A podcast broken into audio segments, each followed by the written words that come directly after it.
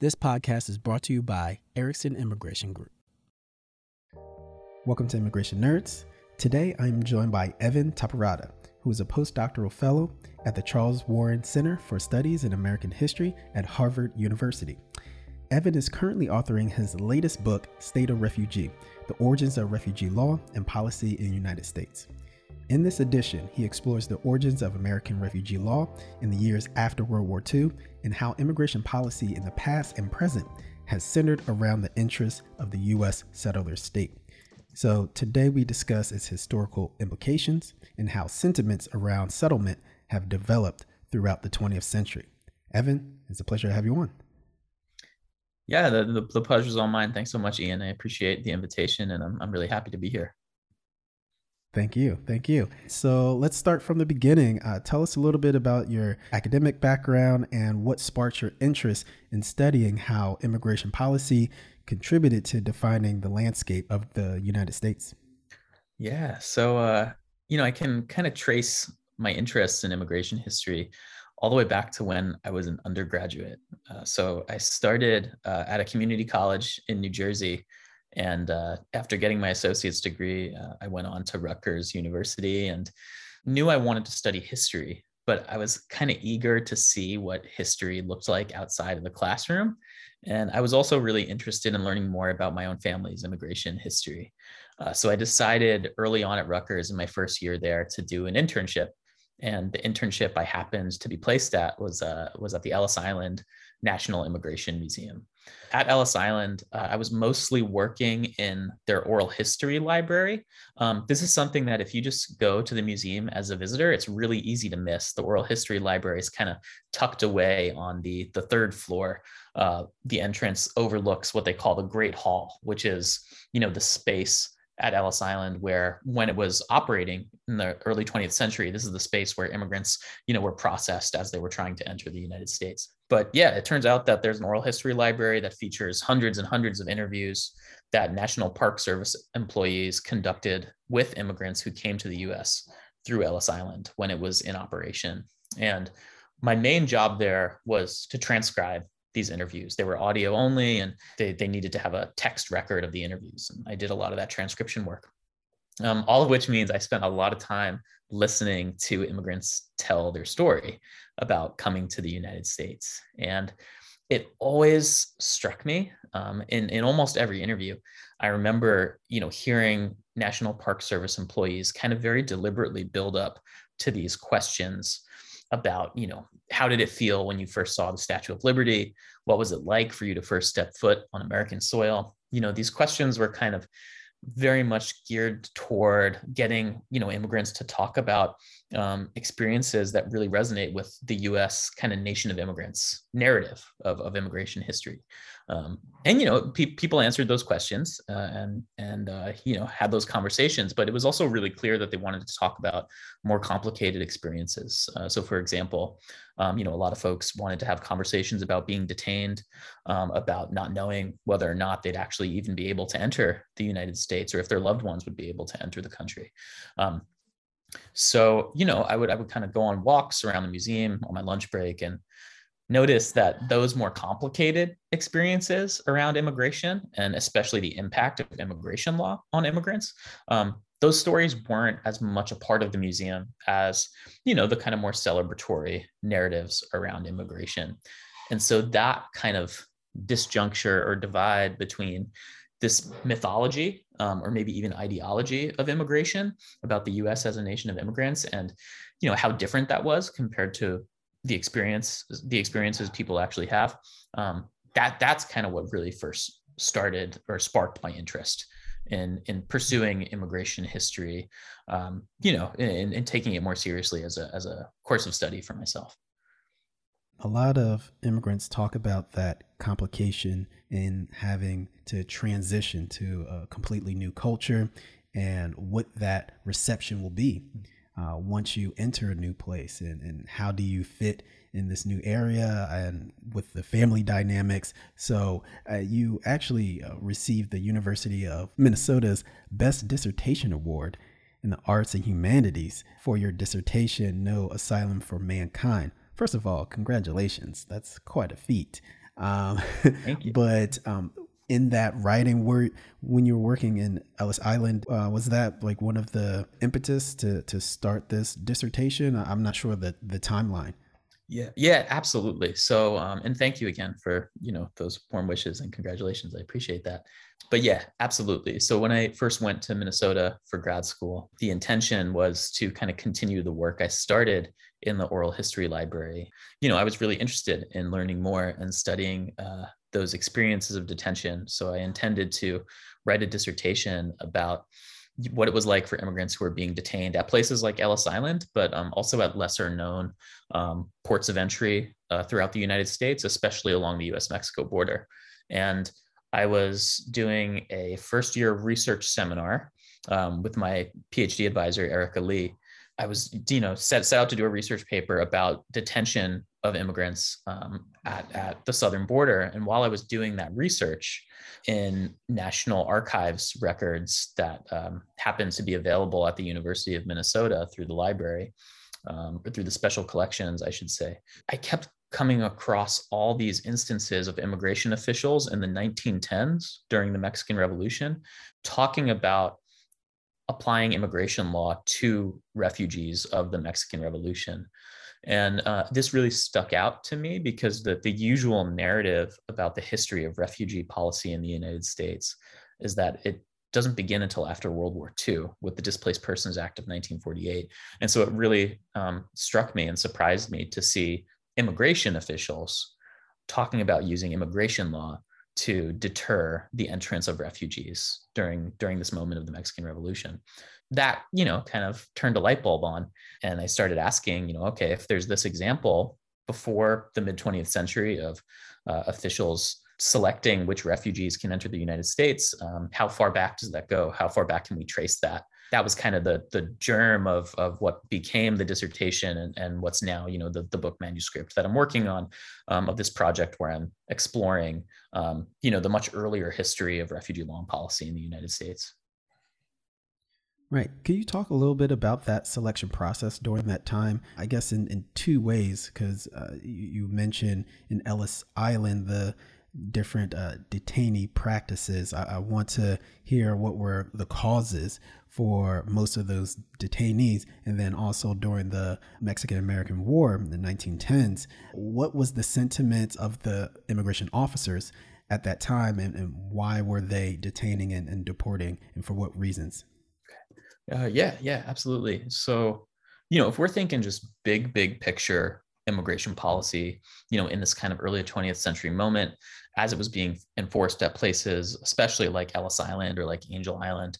Um, you know, this is a moment in US history when exclusionary provisions in immigration law really exploded. Um, so, you know, the what's kind of often described as the first federal exclusionary immigration law is the Chinese Exclusion Act in 1882, um, the first law in U.S. history that um, very explicitly excluded a group of immigrants based on their race. Um, that law had a huge impact. Um, you know, stemming from that initial policy, um, you begin to see all kinds of other exclusionary provisions in immigration law in the early 20th century. Provisions like the likely to become a public charge clause that excludes immigrants, um, you know, out of concern for their their class and whether or not they'll be able to support themselves in the United States. Um, you know provisions around moral turpitude so immigrants could be excluded or deported if they were thought to be guilty of, of crimes that were in some way morally unsavory. Um, you know, there, there's a really gendered component to that as well. Often prostitution was, um, you know, a was something that people could be de- uh, deported or excluded for. Um, and then, of course, immigrants were were excluded along their uh, along lines of their political beliefs. Um, so there were provisions in the law that excluded people um, because immigration officials and you know the wider American public believed that uh, they were too radical right? Um, and mm-hmm. anarchists in particular um, were often targeted for exclusion in this kind of early 20th century moment. Um, so that's the kind of big picture. And uh, that was, you know, those were some of the factors that were coming into play in immigration enforcement at places like Ellis Island. Uh, at the border during the Mexican Revolution, um, a lot of that was was certainly um, happening. You know, uh, those kinds of provisions in the immigration law were uh, were part of what officials were referring to when they encountered refugees. Um, but really, you know, for the most part, I would say it was primarily race and class um, that played the biggest factors in whether or not officials were going to let refugees enter the US during the revolution. So, for example, you know, there was a moment during one particular incident in 1914, I believe, um, when th- several thousand refugees were trying to enter the US through, uh, I believe it was Eagle Pass, Texas. You know, there was a train of incoming refugees and it was full of, of both Americans and, and Mexicans. And there was a lot of back and forth and a lot of exchange and a lot of debate between officials on the ground about um, whether the the American refugees could be allowed to um, you know just enter and cross the border um, or whether they needed to be subjected to the same kinds of scrutiny that mexican refugees did. Um, so there's a clear example there in which you know people who were american and people who had citizenship as well um, you know were kind of given a pass to to enter the us freely um, when you know they were all fleeing violence and, and persecution, right?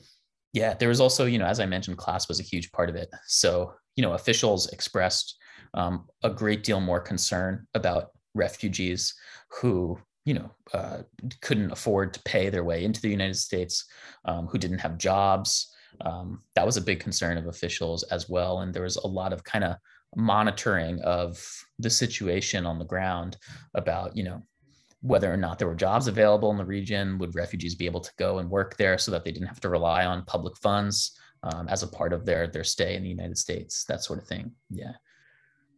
Right. Um, and it's interesting to see the transition uh, because most of your focus is on World War II pre and post. So those ideas of selecting uh, immigrants based on uh, race and class how has those sentiments sort of changed or did they stay the same pre World War II? And what was the sort of governing process post World War II, if there was any change at all? Yeah, yeah.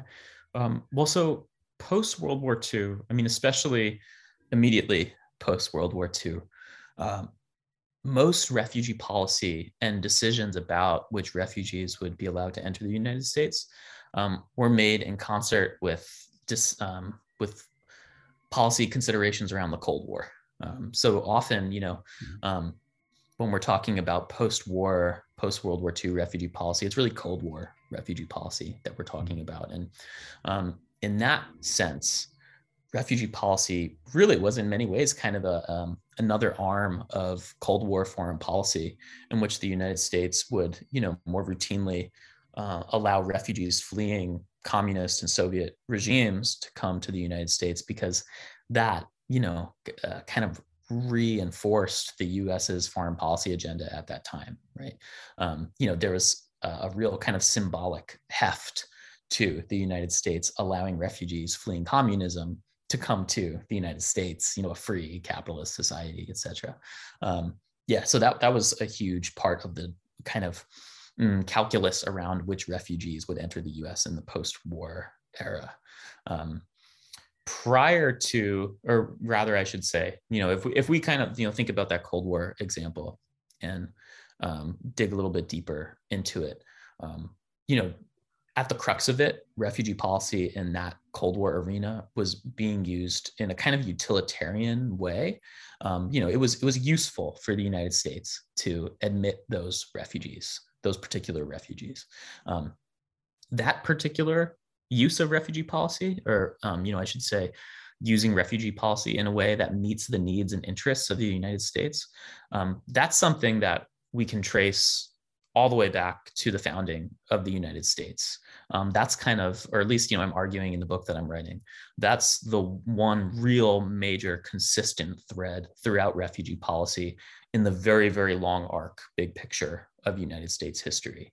Um, so, you know, for example, um, going back to 1798, right? This is 150 years before the Displaced Persons Act of 1948. Congress passes a law that allows Canadian and Nova Scotian refugees who supported the American Revolution and were displaced from their homes by the British to come to the US as refugees.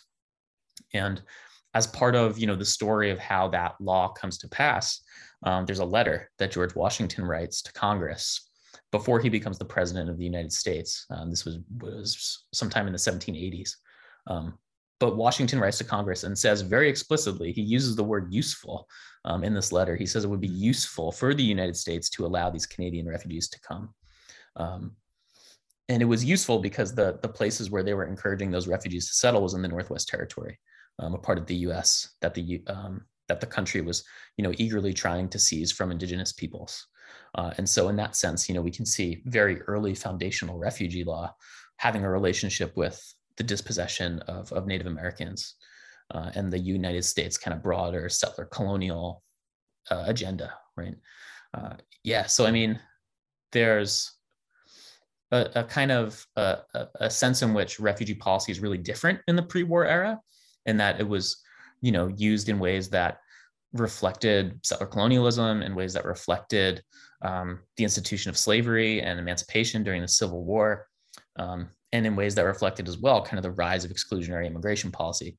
Um, but there is a consistency there too in all those differences in the sense that refugee policy, in a lot of ways, it, before World War II, reflected you know the interests and ambitions um, and strategic needs of the United States. Um, that's something that we can kind of trace from from you know the the very beginning of refugee policy all the way through to the present day. Right. Wow. Um, you're talking about that common thread that stays throughout time and in history, whether, you know, you're trying to combat communism during the Cold War. So the immigrants that you want to uh, receive and, and, and come into the country uh, have to be a reflection of the American values, the capitalist values. Um, and then also, I did not know about the Canadian Nova Scotian immigrants, and they were almost uh, used as uh, as a not a tool, but um, as people to drive out the Native American influence. So it still played a part in the US's ideal of what America should be and what it should look like and what values it should en- encompass. So you, you speak of notions of a deserving refugee versus undesirable. How were these groups defined more specifically? I know you gave a, an, an example with the, the Canadian immigrants, but how was that defined pre World War II and how was that defined after World War II? I know you talked about the Cold War, but I want to say even after that, right? After the Cold War, what was some of the, the governing ideals of a desirable refugee versus an undesirable refugee? Yeah, so uh, prior to World War II, or I guess I should say, you know, really prior to the 20th century, um, because this is maybe a kind of more consistent 19th century phenomenon refugee policy and, and conceptions of who was a deserving and kind of legitimate bona fide refugee often revolved around uh, loyalty to the nation and and often military service as well. So you know we had just talked about the Canadian and Nova Scotian refugees of 1798, and these were folks who, um, you know, in many instances they didn't just support or were loyal to the United States, um, but they also often, uh, you know, were part of the military effort of the revolution. Um, I think the phrase that was used in the 1798 law um, that kind of defines this particular group as refugees is um, services, sacrifices, and sufferings, right? So there's the idea that, you know, these people were displaced, um, they lost their homes, they endured you know uh, uh, great sacrifices right? Um, but there was also they also served the united states. There's kind of a, an exchange relationship there right? Um, that general kind of framing um, also we see that again during the civil war. So in the civil war there are two moments two instances in which the united states recognizes um, native americans as refugees and emancipated and slaves as refugees. And in, in both of those instances, again, you know, military service, participating in the union's war effort is part of what is uh, what is leading the U.S. government to recognize these particular groups um, as refugees, who then are, you know, entitled to um, different forms of of relief. Um, again, as a result of of what they suffered, but also how they served the United States.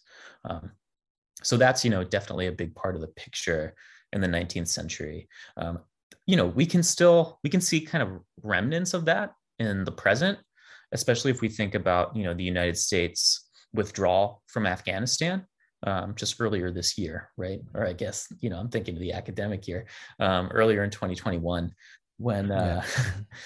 um, you know there, there was just so much debate and so much conversation about whether the United States should should welcome all Afghan refugees. And, you know, some people were saying, yes, absolutely. You know, all refugees from Afghanistan should be able to enter the US. Some people were saying, you know, maybe we should prioritize folks from Afghanistan who, um, in some way, aided or assisted the United States uh, military presence in the region um, for, you know, the, the 20 or so years that the United States was there.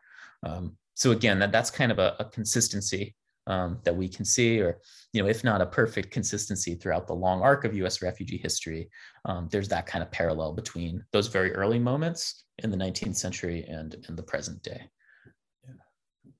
Right. So you're you're currently writing the state of refugee. First of all, how how far along are you in this uh, this work? Yeah. yeah. Well, so um, there's been a bit a bit of a curveball for you. So the ti- the title's changed.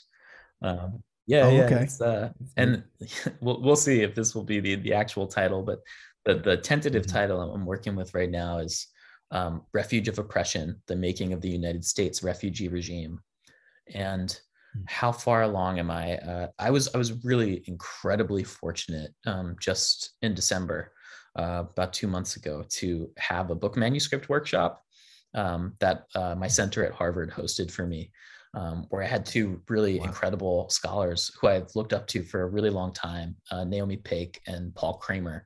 Um, had the chance to read read my whole manuscript. Um, I have a draft of my manuscript, and they read it and uh, gave me really incredible feedback. That you know, I'm now starting to to turn back to to that, to turn back to their comments, and, and start working on revising the manuscript. Um, so you know, it's, it's an eight chapter project, at least as I'm currently conceiving of it and uh, I have full drafts of six of the eight chapters, and the the work for the next, gosh, I guess from now until till the fall is to, you know, revise the chapters I have in shape, and and then finish writing the the remaining two chapters that are uh, still need to be worked out. Yeah, so um, yeah, I mean, I've been really fortunate, and really lucky to have some opportunities to focus on the project, and uh, I'm excited to to get back to uh, writing and uh, and revising pretty intensely over the next couple months. Yeah, that's quite a journey. Writing an entire book like that takes focus and concentration and long nights. So uh, Godspeed there. And what what is the main question you're you're trying to solve in this manuscript? Yeah, so I mean there there are a few kind of central questions. Um, the first is really, I mean, you know, why is it or how, you know how did it come to be that that United States refugee policy is the way it is in our in our own present moment in our in our current times um so you know I we at the very kind of start of the podcast we had talked a little bit about Ellis Island and kind of that you know gulf that divide between the nation of immigrants narrative and um, you know the actual experiences of of immigrants. Um, there's kind of a similar uh, divide between the myth of refugee policy and the reality of refugee policy, right? Um, so you know, all since the founding of the United States, uh, when Thomas Thomas Paine was a really influential political thinker who wrote this pamphlet, Common Sense. Um, it was part of kind of what spurred the the uh, the colonies to independence in 1776. Um, there's a really kind of famous line in Common Sense, where Thomas Paine describes the U.S. as an asylum for mankind, um, a place where you know people the world over would be able to find asylum from from tyranny, right, and and find freedom. Um, so this idea that kind of refuge, asylum, sanctuary would be part of the United States is, is as old as the nation itself. Um, and yet there's been so many instances throughout history when, you know, we can see refugee policy being used in a more conditional way, in a more utilitarian way um, that kind of serves the interests and needs of the United States more so than the needs and interests of refugees. Um, in the book, yeah, the book is trying to tell that story of how, how that came to be. Why is it that refugee policy is is that way? And um, you know, it's it's something that's obviously deeply relevant for our own times, right? So there's, you know, more than 82 million displaced peoples around the world. I think uh, is the latest figure from the United Nations, and um, the United States at least you know biden's goal for the year is i think 125000 refugees to be admitted um, in the grand scheme of things that's that's not very many people right who are going to be able to find a pathway into the united states and um, you know there's even though the united states has in many ways uh, internationally uh, has welcomed a lot of refugees especially since 1980 the refugee act of 1980 but um, certainly especially when we keep in mind the fact that many refugees from around the world are displaced because of conditions that the U.S. had a role in cultivating, especially if we think about, you know, U.S. imperialism and U.S. wars of foreign aggression um, throughout Asia. Um, you know, a lot of a lot of people flee because the United States was was there in their countries at some point in time.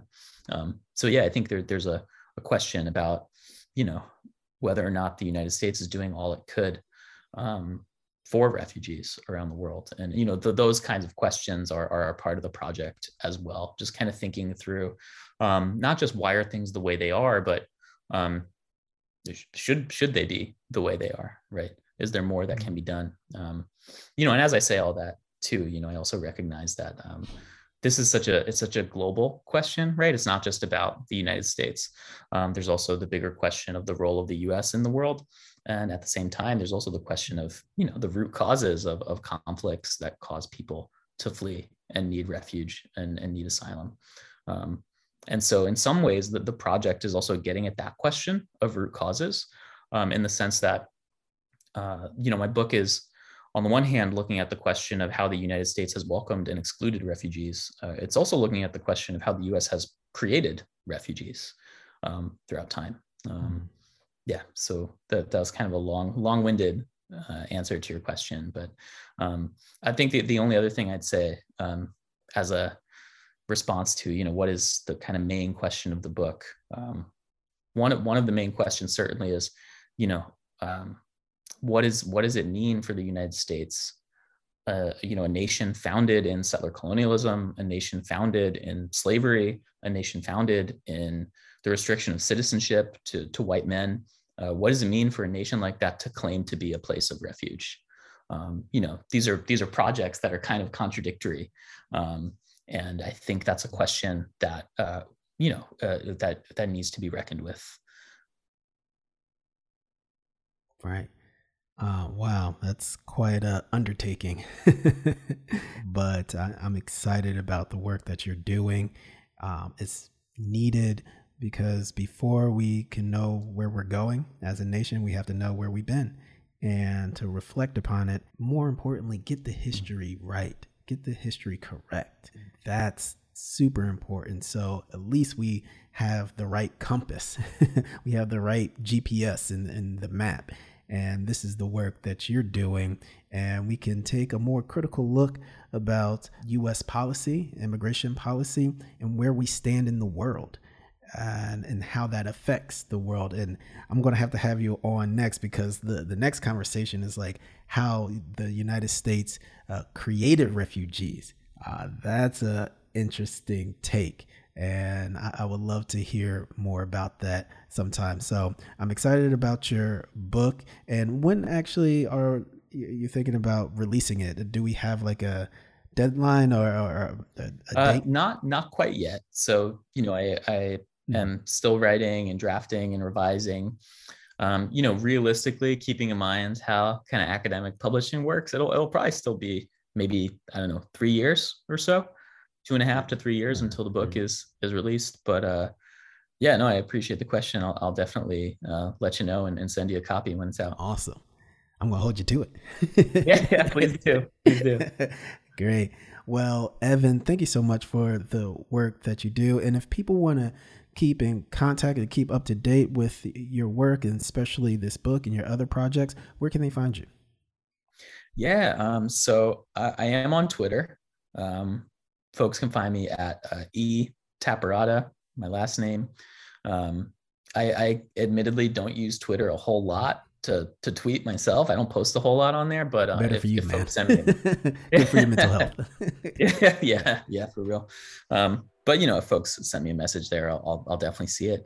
Um, though it, it, may take me some time to respond. Um, otherwise, uh, you know, folks can definitely feel free to reach out to me via email. Um, it's uh, etaparata at fas at harvard.edu. If you look me up online, um, you know, you'll find my profile there and the email address is there as well. Um, but yeah, absolutely. You know, love, love to be in conversation.